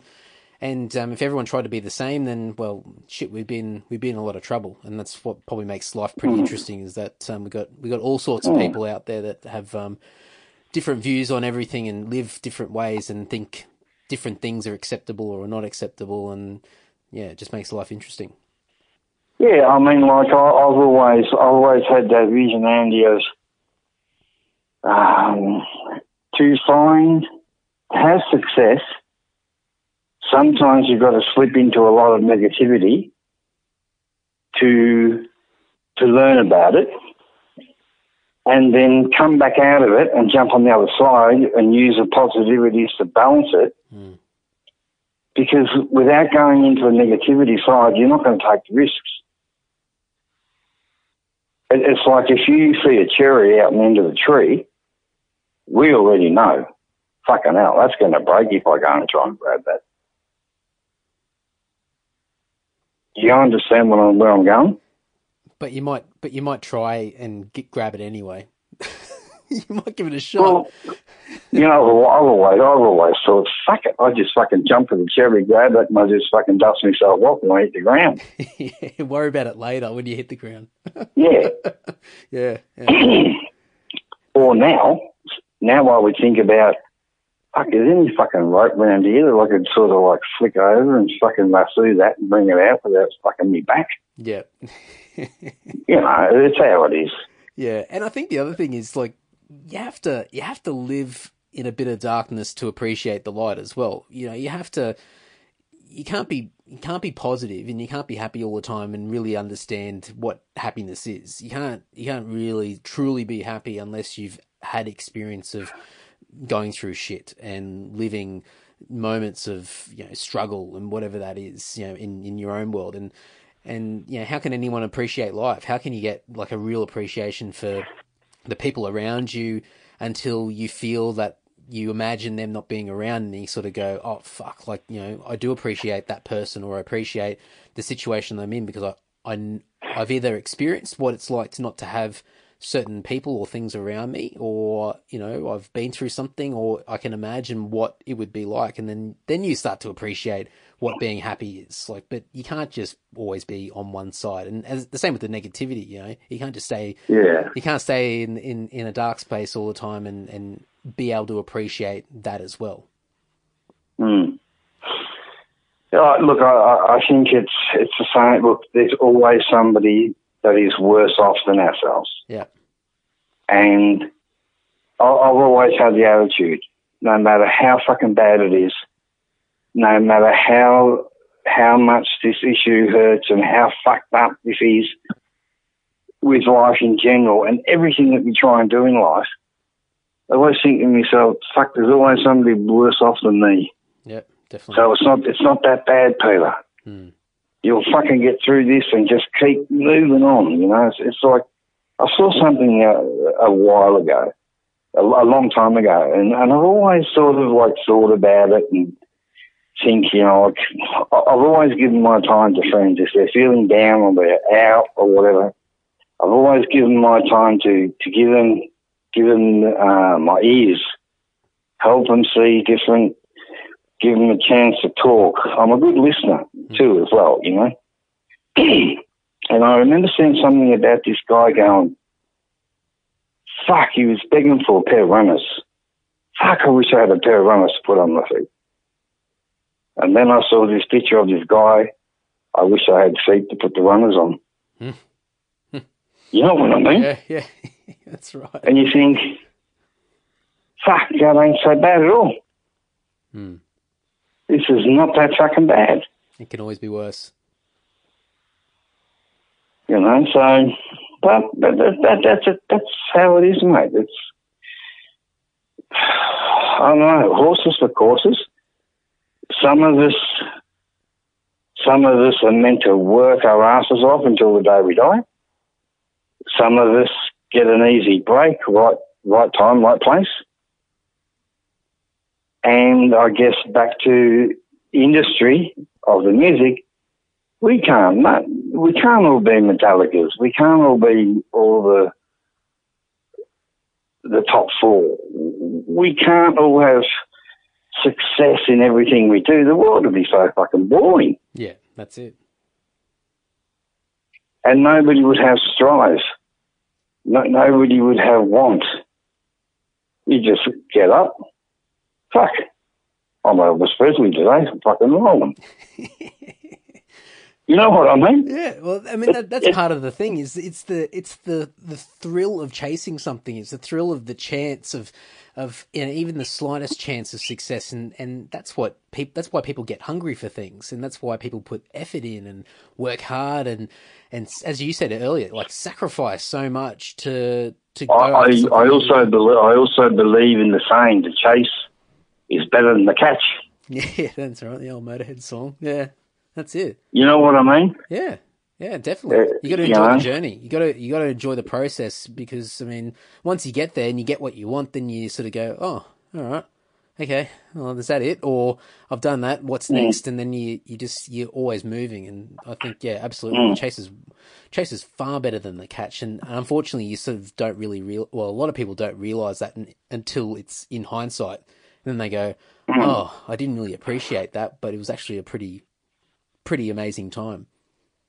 Yeah, it's just it's how it is. It's like when I see when I see you put your post up of uh, your wedding. Yeah. You know, and I think that's fucking cool. Like he Andy wants to have that memory of getting married every day of the week because it's a great day. Yeah. It's a really fucking good day. I've done it three times. Yeah. You know? and um, and I, I, thought that was so cool. I thought every year I'm, I'm I'm, I'm seeing this. Oh, we just we just done it again. I'm thinking, fucking great. Enjoy life, bro. it's fantastic. Yeah. You know. And I wish that for everybody. You know, I I, I don't have. Um, I'm not jealous about anything. Um, I understand that uh, to want, you must go out, you must get it. Doesn't come for free. And it's hard work to have it. And you, you can't, uh, you can't be bitter about things. I mean, look, we all have, we all have bitter feelings about some things. But the longer we keep them, the more it tears you up inside. But even absolutely, and but even even if you do get something, it's very hard for most people to be able to keep it as well. So oh, exactly. Yeah. You can have something. You can have something one day and fucking lose it within ten minutes. Yep. now we start thinking, how the fuck did I drop that? Yep. And learn from it. Don't do it again. That's right. Yeah. but I do. A lot, I've done a lot of things, and I still keep thinking, fucking hell, I keep dropping the fucking ball, and I should have should have learnt from the thing. But sometimes to keep giving and giving and giving is not the answer either. Well, it comes back to that balance the end, doesn't it? Like you can't just be all on one side. You you've got to have that. You got to have that balance. And it works with people too. In the end, you can't keep helping and helping and helping because it's like turn around shit in your face, well, in the end, you think, well, now I'm fucking going down with you, and I ain't doing that. Mm. Well, and- you gotta, you gotta break. You gotta go. You gotta break the, the chain and go, go away. You know. Yeah, and you gotta. I've I've I say the saying all the time because I heard it a while back and it's just stuck in my head. But you got to be you got to be selfish to be selfless. You know, you got to look after yourself and you got to make sure that you're you're doing the right thing by yourself in order to be able to help other people. And I think sometimes people go too far in the other direction and they're so selfless that they give and give and give and give at the detriment to themselves, and mm. they break themselves because they're so yeah. focused on giving so much to other people that um, they mm. end up suffering. And then that just means that everybody else suffers anyway because you're just burning yourself out. So you need to be able to get get your get your backyard in, in check before you can sort of go out there and and um, and do the best for other people. But it's it's a hard thing for people to to I don't know to, to understand. Again, one has to find out for themselves. Yep. Hmm. Have you? Um, I mean, there's quite a few changes going on in your life at the moment with you know especially relocating and and looking at a different different pace um, in life but um, are you still sort of in the back of your mind thinking although you're not going to really sort of get out there and do a lot of uh, touring or anything like that now but are you still thinking yeah. about you know doing a lot of music and still writing and, and maybe putting some stuff out in the future have you still got stuff that's sort of sitting there that's um you know ready to oh, ready to be done or worked on? I've got, I've got a lot of material. I've got a lot of material, but I, I just feel now that now now it's about me. Yeah, it really is about me now, and you know, like as much as I would love to ring uh, Alicia and say, "Bro, I'm coming over in two weeks. Get a tour happening." And same as America, ring the, the friends over there, the line up there and say, I'm, I'm coming in a few days. It's not going to happen. I know it's not going to happen. So why torment myself any further and just enjoy, go fishing every day and, and do what I love doing. Go and find another way. And, and yeah, and even the people that know me extremely well, yeah. and the people that have worked with me extreme, uh, for extremely long time, and we've really done the hard yards together. even they said to me, Pete, now it's your time. Yeah, it's find peace within and enjoy what time you got left. Yeah. So that's what I'm going to do. So I've got this vision that I'm sort of heading up that way to Sydney, sort of that way. and there's a band up there called the Lord. So I'm going to go up there and annoy the fucking shit out of them in my car. Please do. yeah. No, I've got some good friends up in Sydney, and um, it's going to be you know okay moving closer to that way, better weather. Yeah. Um, you know, and that sort of thing. Um, yeah, but it, it, that's that's me now. You know, I, I've done what I've done. I go back to the industry. Uh, my gift with having wed, my respect to people that uh, I admire, and vice versa. And um, they'll always be my friends.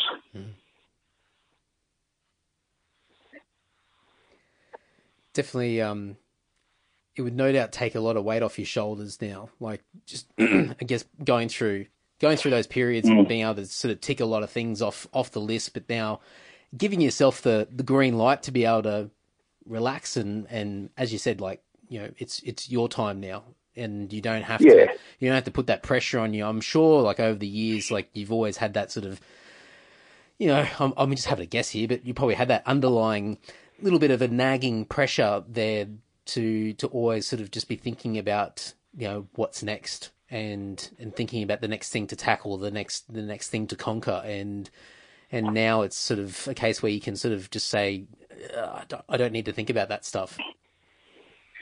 Well, I, I, don't need to. I don't need to prove. I don't need to prove myself to anybody anymore. Mm. Um, I I believe that uh, I gave my I, I, gave my time in the industry a very very good shot. Mm. Um, I also know that I could have handled things better.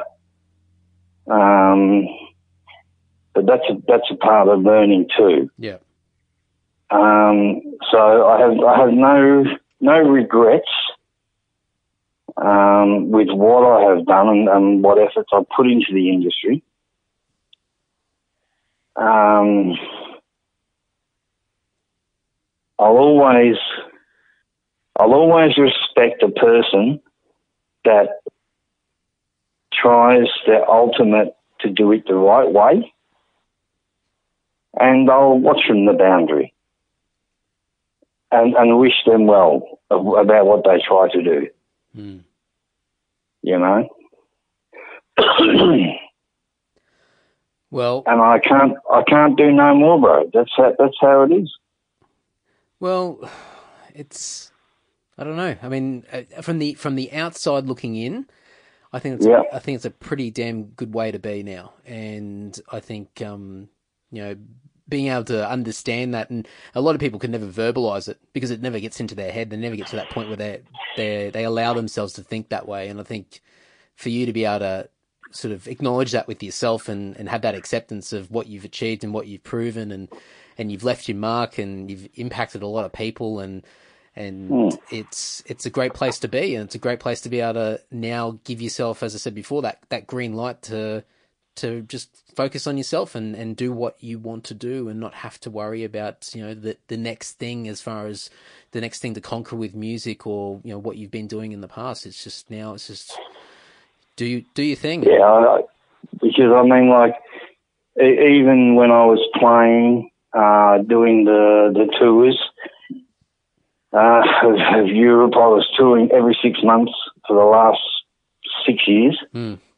I, I, was six months living here and sort of six months living there because every tour I did it was a minimum of 40 shows. Yeah.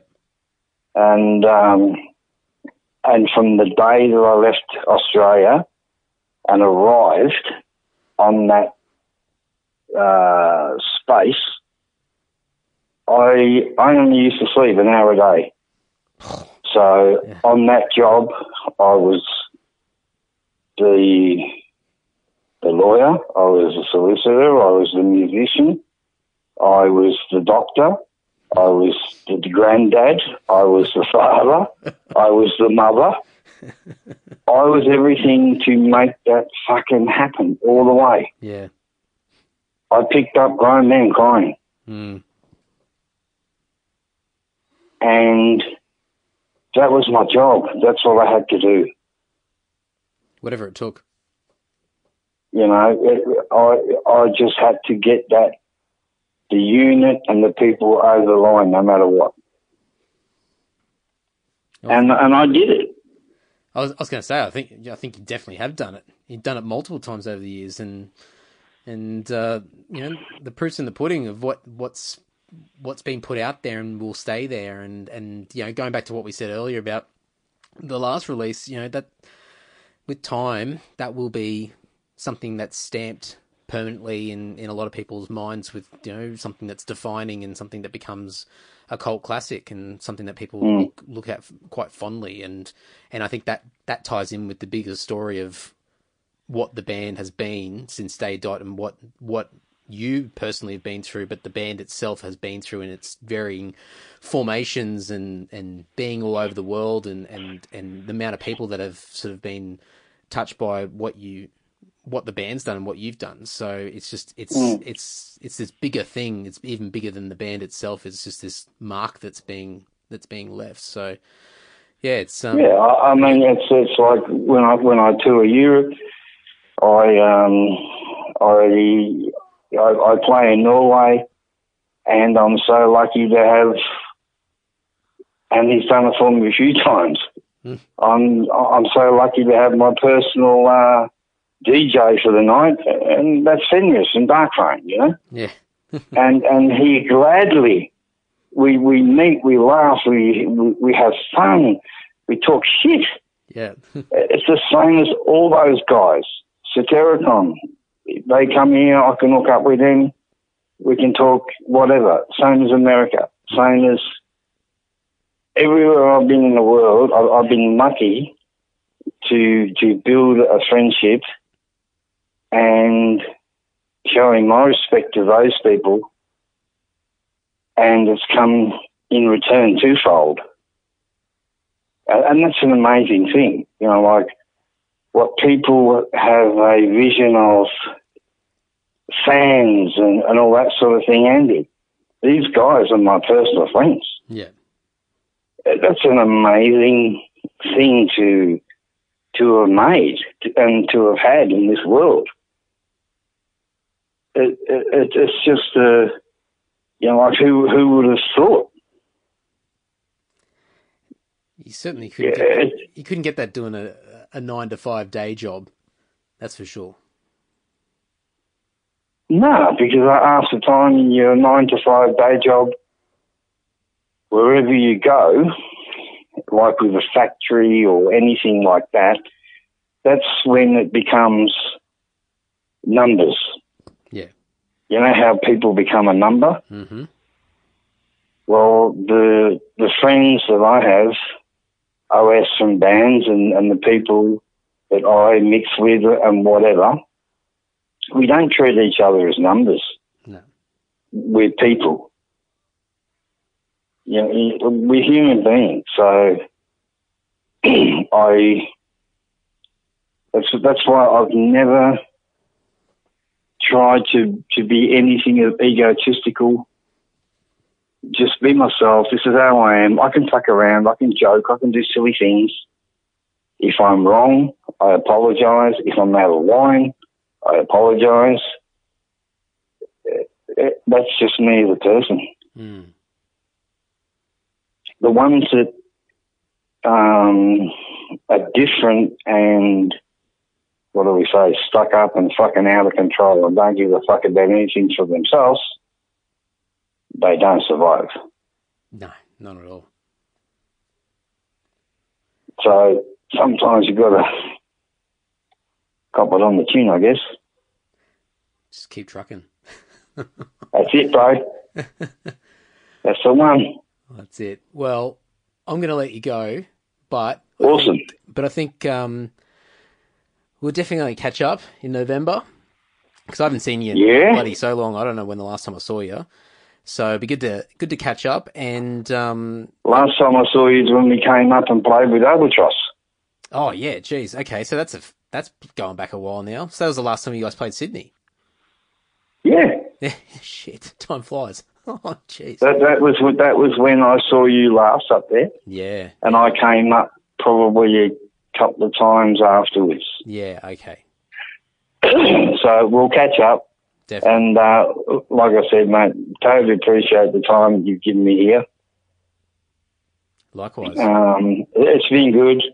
Uh, you know, it's it, it hasn't been talking about all band stuff and whatever. It's, it's been talking about personal life. Um, you know, and whatever. I think it's I think it's more interesting because I mean you've been around the around the traps long enough where you've told a lot of this stuff over and over again and if and people can people can find that stuff and the people that that know you and have known you for years know those those stories and knowing what you've been through and we've we touched on a few of those things but it's sort of I don't know you you, you drip you drip it in but you just talk about life and I think that's I I I get far more out of that um, than just talking shop all the time. Because you can talk shop. I know it was like when I when I was doing the interviews for the for the Heaven Bled album, and these people are asking me all these questions. I'm thinking, fuck, haven't you do the research? This has already been answered before. you know, why why am I telling you what I've already been doing for the last fucking thirty eight years? Yeah, yeah. Ask me, ask me how how many sex trains went or something. Do, you, do you want to throw that one in at the last moment? I got, I got a bit, I got a bit excited when you said that the other day. I thought, oh, P- Peter's got a, Peter's got a bombshell to drop on this podcast. Oh, man, I, I I just, I just thought to myself when you put up that post, and, and I could just see everybody talking about the band they're in, Oh yeah, what yeah, their band is doing, yeah, and I'm thinking, nah, fucking let's liven this up. I've got to bloody talk about having the cock come off and the balls gone, and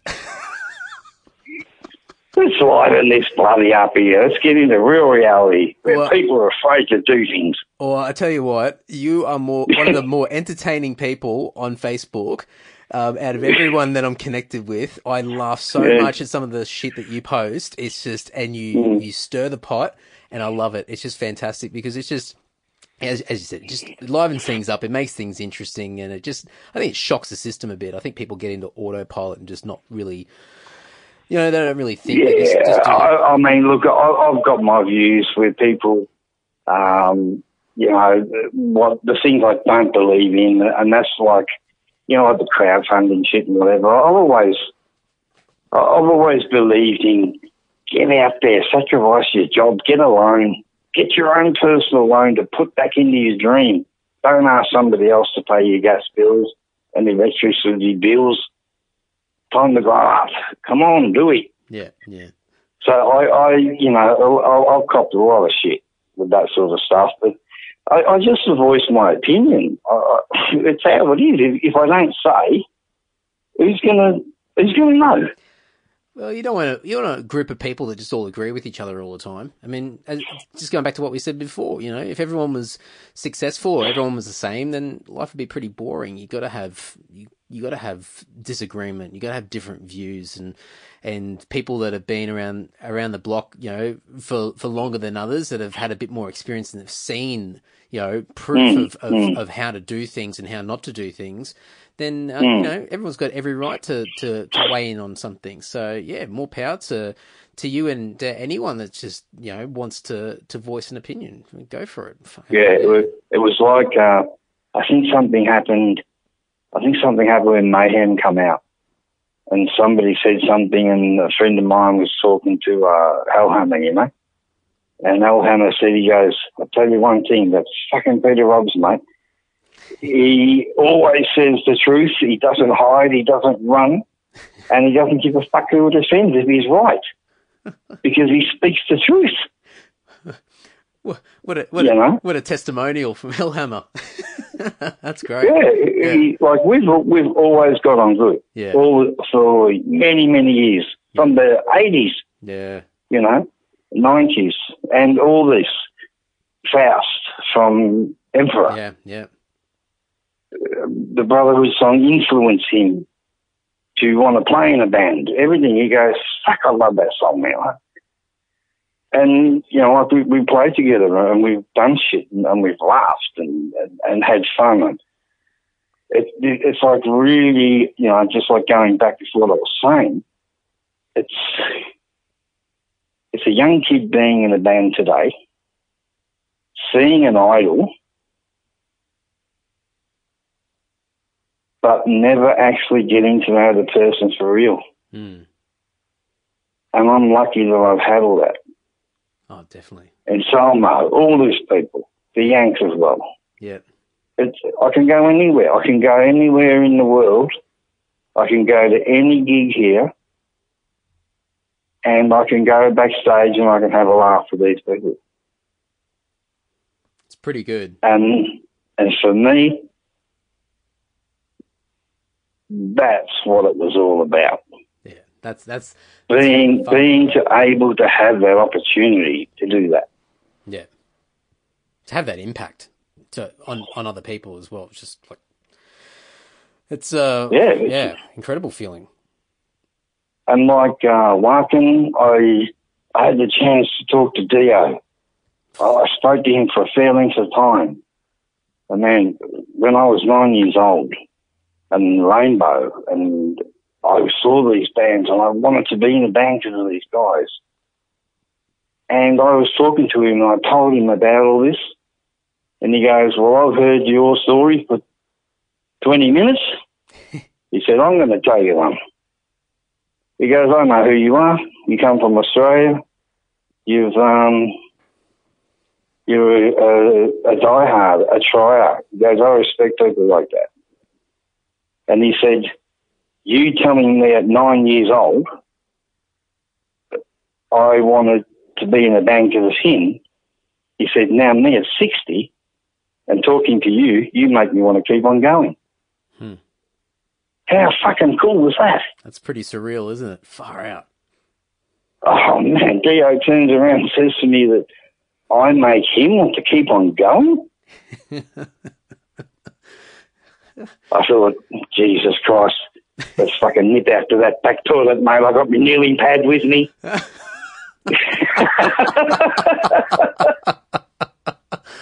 Oh mate, that's oh man, that's a that's a pinch yourself moment, isn't it?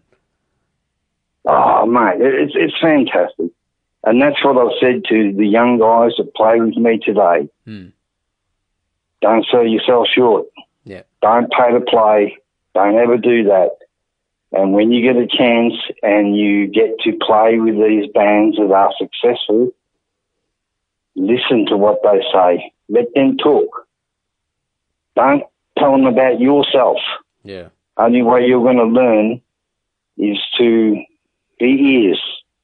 And eventually, they will listen to what you've got to say. Hmm. And I was trying to explain that to young guys. Don't fucking burn the bridges. The bridge is there. You've made the connection. Don't fuck it all up in one night.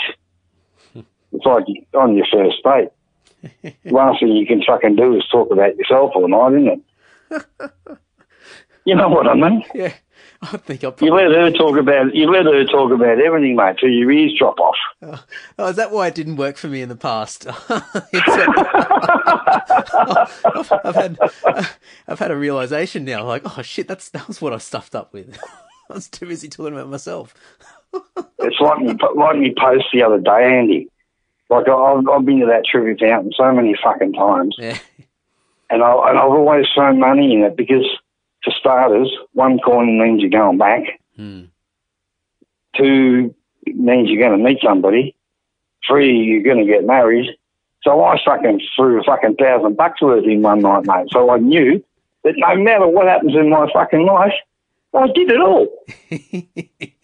you know. I love it. I love But it. but it was a fact. It was a fact. Yeah, Because when you know when you make a dream, and when you think, "Fucking hell, when's it going to be my turn?" Hmm. It's always there. yeah. It's always there. Your turn is always there, but you don't see it. Hmm. Yeah, because we lost our ears listening to that fucking bird years ago.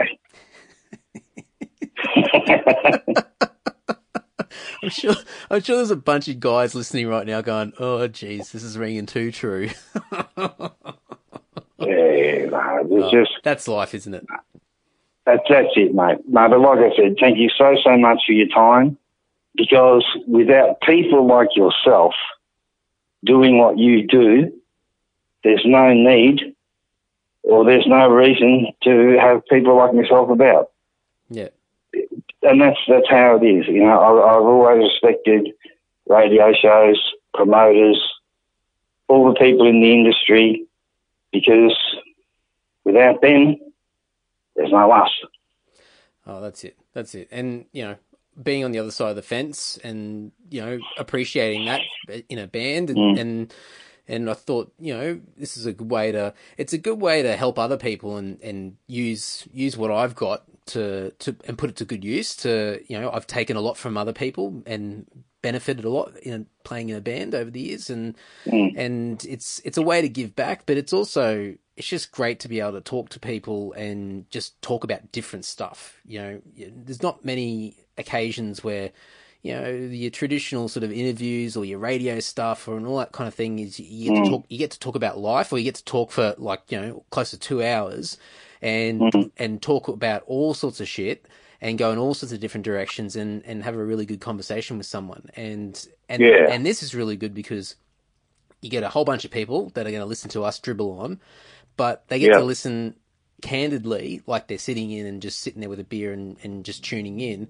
And, you know, you just get a different perspective. You get, you get two guys having a chat and you've, you've lived this incredible life and I'm trying to get bits and pieces of information out of you and, and learning from you. Mm-hmm. And, and I think that's just really, I think it's, it's, it's really important and and I certainly mm. get that when I listen to other people have conversations and I think that's going back to what we said before we we're, we're learning every day and these mm. these sort of things help people learn as well and I think it's I think it's just Yeah. it's a really important thing so it's it's great that you know even you uh, and all the things that you've done over the years and, and even now where you are in your life and, and you've got enough on your plate but for you to to be able to sit down and and uh, put up with me for two hours and, and go back and forth. I mean that that means a hell of a lot to me. So I appreciate you having the patience and, and, and giving me the opportunity to to cheer your ear off for a while. No, please please pleasure's all mine, mate. Thank you very, very much. Awesome. All right. Well, we'll talk soon. and I'll see you in November. All right, mate. You take care. Or give uh, give my love to your missus and everything, and keep rocking on there and be good. Stay safe. We'll do. All right, mate. Take care. All right, mate. Thank you. Bye bye. Bye bye.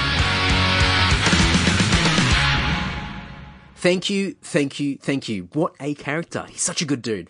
Thank you so much, Peter, for being a part of the podcast. I'm super stoked that we had the conversation that we did, and it's now one of many amazing conversations that I've had on this podcast over the last few years. So I really, really appreciate the time and uh, just being able to have such a candid conversation. And I hope that you guys enjoyed that conversation as well. If you want to learn more about Hobbs Angel of Death, you can go to andy, andysocial.net and click on the show notes for this episode.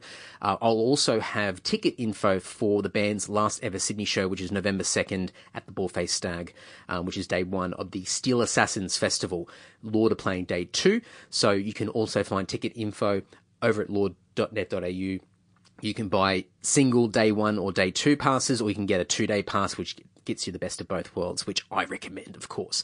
Uh, but uh, andysocial.net is the best place to go. All everything will be in the show notes, as always. You guys know the drill. Okay, a few quick updates before we wrap up this episode. Uh, as you guys know, we are recording the new Lord album at the moment. Uh, we have everything in place. We haven't got the artwork yet, but we had a rough draft and weren't happy with it, so we've thrown it back at the artist and he's redoing it. Um, but we've got an album title. We haven't released anything yet, um, but the album sounds really good. I think you guys are really happy for, for Lord fans, that is. Um, and I hope that over the coming weeks, I can give you guys a few little teasers. Um, you know, for the few people that uh, stick around and listen to this intro, that I hope that I can reward you guys with uh, some little bits and pieces of information. So we'll we'll see what happens in the coming coming weeks, but um, it's all coming together very quickly. So I think there'll be some announcements reasonably soon, anyway. Um, we've got two shows for 2018, no more. Uh, so September 22nd in Melbourne at Max Watts, uh, which is the Metal United Down Under Festival. We are headlining that with a whole range of other amazing bands on that lineup. Um, a couple of them include Vanishing Point, Alarum, Espionage, and there's a whole bunch of others, Malice's Wake, and I know I've missed heaps of bands. Apologies, guys. Um, you can go to lord.net.au and see the full lineup there. And as mentioned earlier, the second show is day two of the Steel Assassins Festival. We're headlining day two. Um, so you can go to lord.net.au and uh, check out the full lineup for both days and you can buy tickets. Both of those shows are on Moshtix, and I believe the Melbourne show is also selling tickets through Oztix as well. So lots of different options. If you get confused or you need a link and you can't find it, shoot me a message and I'll sort you out. Self Starter update. Now, as mentioned at the beginning of the episode, Self Starter is now a part of the National Film and Sound Archive, so I am officially a part of Australian sound history. so crazy, who would have thought? Um, selfstarter.com.au, as always, uh, a bit of a call to action for you guys. If you know anybody or you yourself are self employed, um, or you run your own business, or um, you have a little side hustle, you earn a little bit of money on the side, a second job maybe, something like that, something interesting, um, especially if it's unorthodox and a little bit different, a little bit left field. I'd love to hear from you. I'm especially looking for people in regional Australia. I want to see people that are doing their own thing in parts of the country where there is traditionally less opportunities. And that's a place that, uh, an aspect that I find quite fascinating and I'm passionate about. So I really want to highlight as many people in regional Australia as possible. However, I am looking everywhere. So if you think that there might be somebody that could be featured on Self Starter yourself or somebody that you know, please shoot me a message and I'd love to hear from you because uh, I've got a lot of great plans for Self Starter and I'd love to get more and more people involved with that. So thank you very much. Okay, folks, wrapping it up. If you want to support the podcast, as always, I mean, you guys know the drill, but I'm going to go through it really quickly. Social media love, liking, tagging, retweeting, commenting, all that sort of stuff goes a long way. You can leave reviews on Apple Podcasts, Stitcher, uh, Facebook, wherever the hell you want on the internet, all helps. You can buy merchandise. I've got t-shirts, USB passes. I just put an order in for patches, so they'll be coming soon. If you want to shout me a beer via the paypal.me button on the Andy Social website, you can do that. Um, if you're interested in micro investing, you can get a referral link from me for Raiz, R-A-I-Z, um, which invests your spare change into the stock market. Um, as always, and what's mentioned previously on episodes, get your own professional financial advice, do your proper research before making any financial decisions. However, this is a bit of fun, and uh, if you use my referral code, you'll get two dollars fifty. I'll get two dollars fifty and uh, that will be invested into the stock market. So you're not going to make a million dollars out of it, but um, it's it's a bit of fun. So there's a whole range of ways to support this podcast. It means a hell of a lot. Thank you so much for all the people that have been giving me guest recommendations. That's another thing that you can do to support this podcast. I have so many people coming up. It is ridiculous, but I love bulk recording because it helps me so much. But uh, lots of interesting people, as you guys have been seeing so far this year. I've had uh, an eclectic mix of guests so far, and um, certainly continuing in that theme moving forward as well. So. Enough of me, guys. So much blabbing on. I'm going to wrap it up. Until next week, guys, take care. Thanks for the support, and we'll speak soon. Ta ta. Larry. Larry, please.